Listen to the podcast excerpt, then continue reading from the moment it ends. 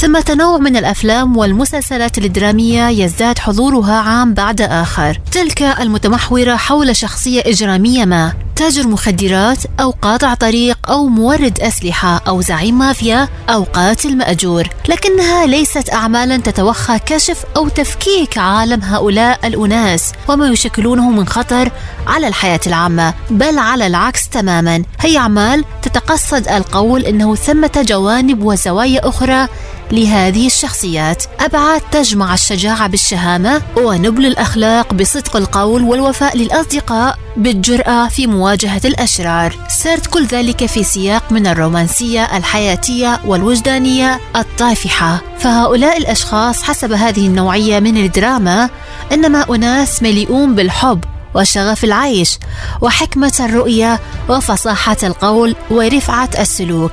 ذو روابط حميمية مع مجتمعاتهم وعائلاتهم ومحيطهم الإنساني. ومن دون شك يملكون شيء غير قليل من المعرفة والثقافة والعمق الآدمي. لا يتعلق الأمر بمسلسل درامي هنا أو فيلم هناك بل بموجة كاملة من الأعمال المتطابقة تقريبا بالذات خلال السنوات الخمسة الماضية حيث بسبب ذلك يصح القول إنها بمثابة موجة عامة تكشف في طياتها الكثير من المؤشرات على نوعية الوعي والخطاب التي تسعى الجهات المنتجة والمشجعة والمروجة لإدراجها في الرأي العام وتحويلها إلى مركز للوعي العام. لا تأتي هذه النوعية الجديدة من الأعمال الدرامية مصادفة أو من خلفية عبثية لأنها تتمحور حول نوعية خاصة من الخطابات وأشكال الوعي التي ثمه من يسعى لترويجها مثلها مثل موجات سابقة من المنتجات الدراميه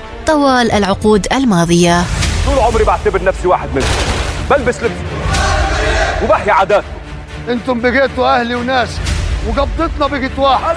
سامعني يا غجر زلط الغجر اللي مشيهم وراك عمياني لحد ما تهلكهم كلهم.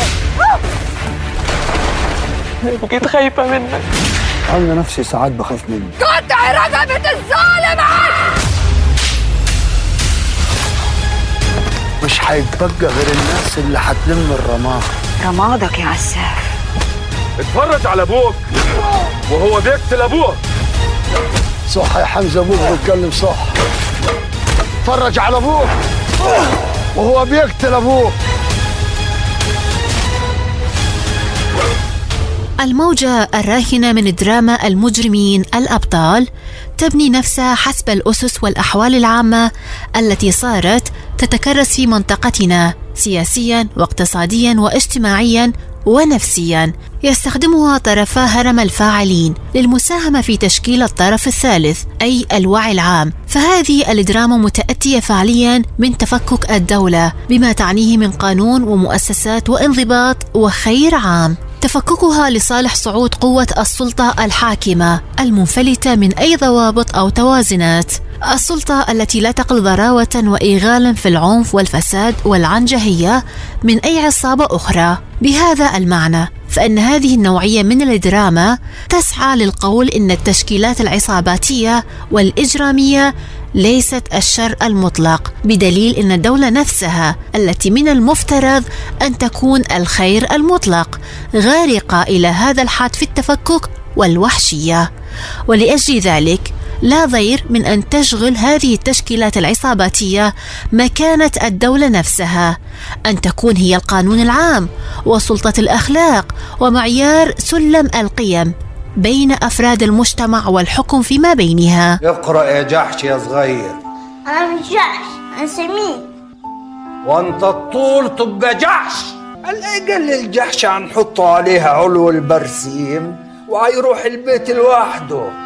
فهمني انت إيه لازمتك في الدنيا؟ أنا أحلى حاجة في الدنيا. أنا أهم حاجة في الدنيا.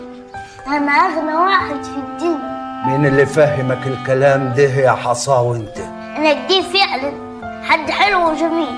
أيوه يملك المنتجون والمروجون لهذه النوعية من الدراما.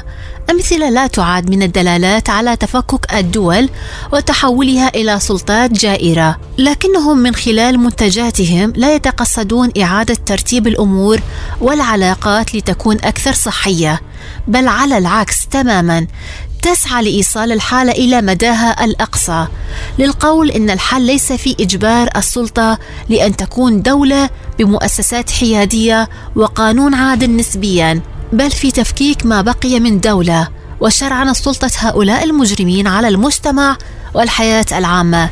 أخيرا فإن هذه الموجة من الأعمال الدراميه إنما تلاقي نوعية من المتابعين المخدرين وجدانيا وعقليا من المصابين بالإرهاق الشديد في أجسادهم وضمائرهم وذاكرتهم الذين لا يملكون أي من أسباب البهجة والشعور بالأمان والمعنى والدور في الحياة اليومية. لقبول نوعية من الحكايات الأسطورية التي تسرد قصص البطل الجميل الذي يملك قدرات خارقة على تحقيق نوعيات من العدل والحماية للمحيطين به لنوعية من السرديات الأخاذة التي تحول العالم إلى مجرد حكاية مبسطة مليئة بروح الشغف والبطولة والجمال. يا بحر جزيرة غمام جايب إيه للجزيرة في موجة؟